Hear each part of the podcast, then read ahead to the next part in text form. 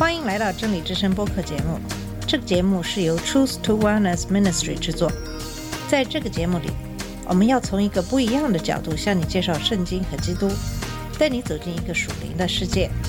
我们的节目在每个星期二、四、六更新，欢迎你的收听和关注。all the colors of the rainbow. 你好，我是马军。上期节目开始给大家介绍清教徒。清教徒是在英格兰兴起的又一个宗教改革的热潮。由于英国王室的控制，清教徒首先逃到日内瓦，开始了他们的斗争。后来，他们又借着哥伦布的航线启程到美洲，开始了他们建立基督教国度的使命。今天继续给你介绍清教主义。一六零三年，伊丽莎白女王的驾崩结束了她的长期统治。她没有留下继承人。苏格兰的詹姆斯六世即英格兰女王玛丽的儿子，成为英格兰国王詹姆斯一世，这使这两个王国首次联合起来。清教徒希望詹姆斯把长老制从苏格兰带到英格兰，但这个希望很快就破灭了。詹姆斯愉快地接受了与主教们打交道的机会。在苏格兰施行的统治是一场与长老会传道人不断斗争的过程。他说，要一位苏格兰长老同意君主制，好比要神和魔鬼达成一致。在一六零四年汉普敦御前会议上，一些杰出的清教徒有机会向这位国王陈明他们改革英国国家教会的想法，但自恃才学甚高的詹姆斯相当粗鲁地驳回了他们提出的大多数意见。只在一点上，他答应了清教徒们的请求，他愿意有一本圣经的新译本。这个决定产生了我们今天的英王钦定版圣经。在其他重要事情上，这位国王丝毫不愿向清教徒让步。各种仪式、祈祷书和英国国教会的主教们都将被保留下来。如果清教徒不喜欢，他们仍然得服从；不然的话，国王说：“我会把他们赶出这块地方。”或者更糟。会议以这个威胁而告终。詹姆斯与议会的最初接触也同样不明智。在其首次向议会成员发表的讲演中，他捍卫国王的神授权利。他说：“这个君主制国家是世上最崇高的，因为国王不仅仅是神在世上的代理官员，被设立在神的王座上，甚至连神自己也称他们为神旨。”詹姆斯对英格兰的制度置之不理。对英格兰人民的情绪全然不顾，很显然，他想要成为独裁君主。一六一一年，他解散了议会，在接下来长达十年的时间里，他在无议会的情况下统治英格兰。因而，英格兰的清教徒领袖和议会权威的鼓吹者倾向于联合起来抵制王室权力。然而，清教运动中有些人日益对国教会内部的变革变得不耐烦了。在汉普敦御前会议结束后不久，一些小型团体开始按照圣经的教导，而不是根据主教和祈祷书聚集崇拜。他们决心顺从神，即便他们的领导人不愿意。因为这些团体下定决心要离开英国国教会，我们称这场运动为分离主义运动。其中一个团体位于英格兰北部一个叫史克罗比的村庄，另一个位于离根斯伯罗不远的地方。至1608年，这两个盛会都已迁往荷兰，寻求安全和崇拜自由。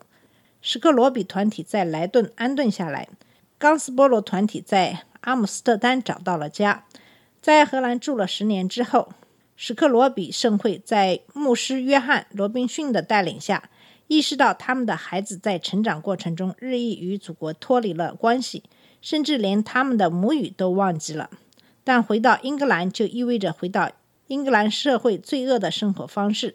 他们听说1607年在弗吉尼亚建立了英格兰殖民地，也许美洲新大陆能解决他们的问题。这是一个大胆的想法，充满未知的恐怖，但有一小部分人愿意尝试一下。这些人回到英格兰，在那里与另外一群和他们意趣相投的朝圣者会合。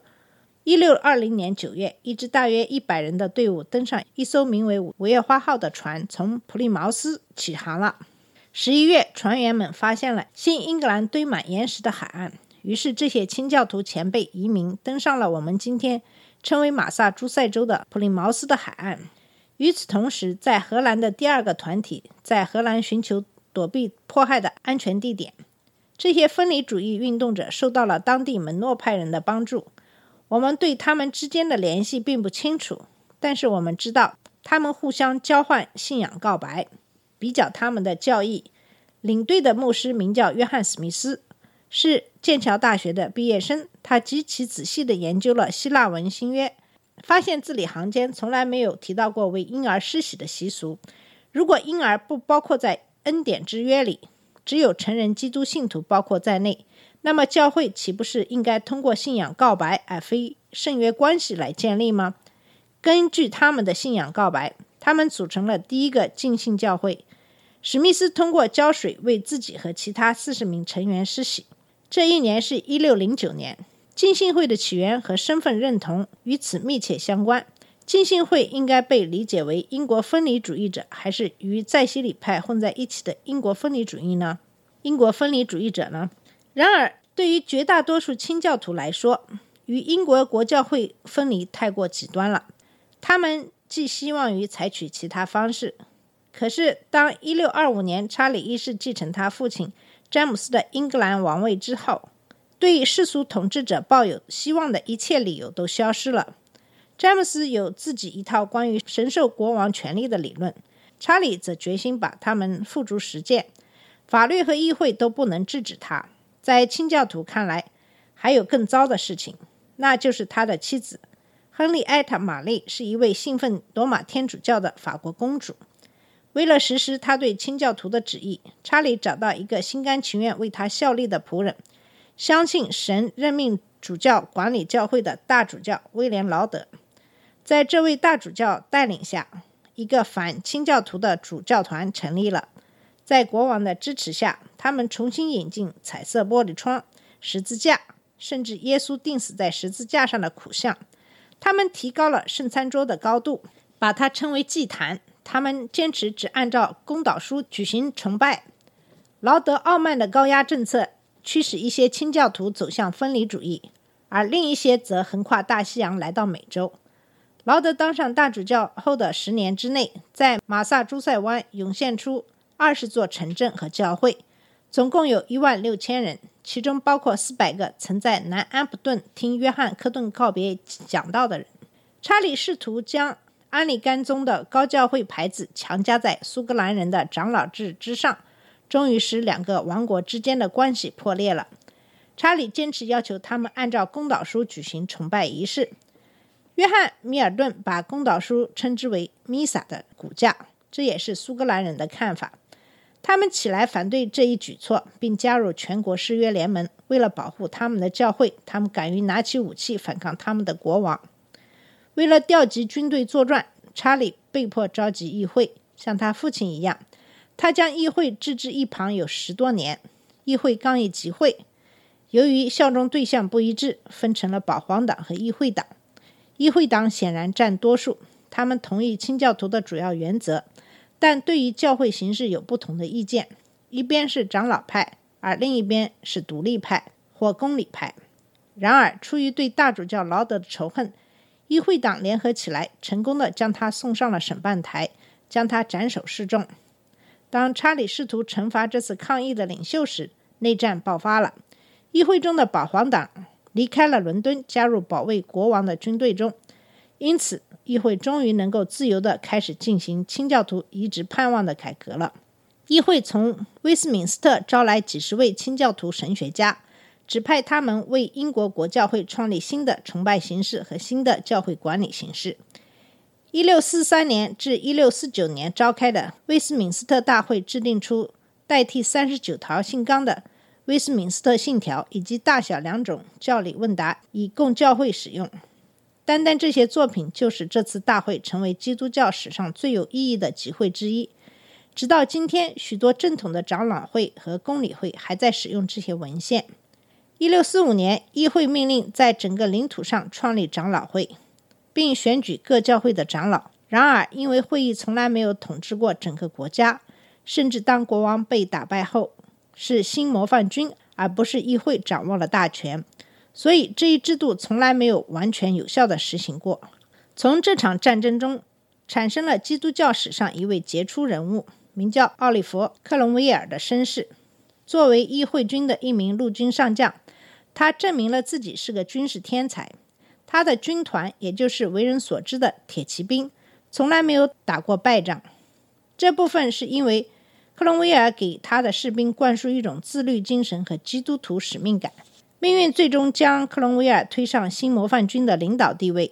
这是一支由两万一千人组成的军队，他们把自己在英格兰历史中的角色看成是神对他们的呼召。在他们眼中，这场战争是一场清教徒十字军东征，要对抗正义之敌。这一正义的目标使他们所使用的武力手段变得神圣了起来。这就是新模范军在打仗前祷告，在投入战斗时唱着基督教赞美诗的原因。到一六四六年底，克隆威尔的新模范军迫使查理投降。在接下去的两年里，这位国王设法挑起他的敌人——苏格兰人、长老会和独立派相互争斗。他成功的分裂了议会，还秘密的和苏格兰人结成联盟。但对查理的极度仇恨在新模范军中爆发开来。一六四八年，新一轮战争爆发。这一次，新模范军击败了国王的盟军，将长老会议员从国会下议院清除出去。这个所谓的残余国会，新模范军的工具，成立最高法庭来审讯国王。一六四九年元月，查理被带到伦敦白厅皇家宫殿前的绞刑架上，在大庭广众面前被处死。这是一次草率的行动，因为这次运动为保皇党制造了他们自己的殉道室。它明确地标志着清教运动最终失去了权力。英格兰几百年来的王室传统不可能被抹去，即使是神的圣徒也不能。在国王被处以死刑后不久，据说出现了一幅描绘他临死前几个小时的画像。他跪在桌子旁边，桌上放着一本圣经，王冠放在地板上。国王的右手托着荆棘冠冕，他的眼睛看着上方荣耀的冠冕。这幅广为流传的画像和随之而来的感伤情绪，比任何战场都更能揭示清教主义。他把查理从一个被叛乱者处决的国王变成一个被狂热分子迫害的殉道士，这就是许多英格兰人记住清教徒的方式。但是在当时，新模范军圣徒们掌握了决定权。在废除议会上议院之后，议会下议院宣告英格兰成为共和国，不列颠联邦。但由于仍然无法信任议会，1653年新模范军推翻了不列颠联邦，建立被称为护国公制的政府形式。克伦威尔担任国公一职，实质上就是英格兰的军事独裁者。这位护国公想要通过给予各种基督教团体自由来解决国内的宗教问题。当时在这片虔诚的土地上发展起来的团体有长老宗、独立宗、敬礼宗。贵格宗、平均派以及其他一些团体。不幸的是，他发现这项任务根本不可能完成。他生命的最后三年充满失望和忧虑。当他于1658年去世之后，旧英格兰的圣徒统治也随之消亡了。在两年内，这个国家又回到君主制。与国王一起恢复的还有主教职位。然而，远在大西洋另一端，成千上万的圣徒们正高兴地在新英格兰定居下来。他们正在美洲旷野虔诚地建立神的国度。好了，我们今天的节目就到这里。今天给大家讲述的是清教主义。在下期的节目里，我们会给你介绍一下新教的基督教的宗派。谢谢你的收听，我们下次节目再见。这里是真理之声播客节目。真理之声是 Truth to Wellness Ministry 旗下的一个节目，由 Truth to Wellness Ministry 制作和播出。如果你有什么想跟我们分享，请给我们发电子邮件，我们的邮箱地址是 truth to wellness at gmail dot com。你也可以直接去我们的网站 www dot truth to wellness dot com 浏览更多的信息。下次节目再见。colors of the rain.